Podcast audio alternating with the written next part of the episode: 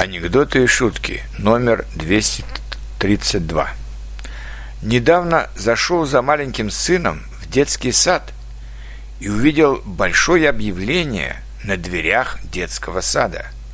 Взрослые не матерятся при детях, дети не матерятся при взрослых.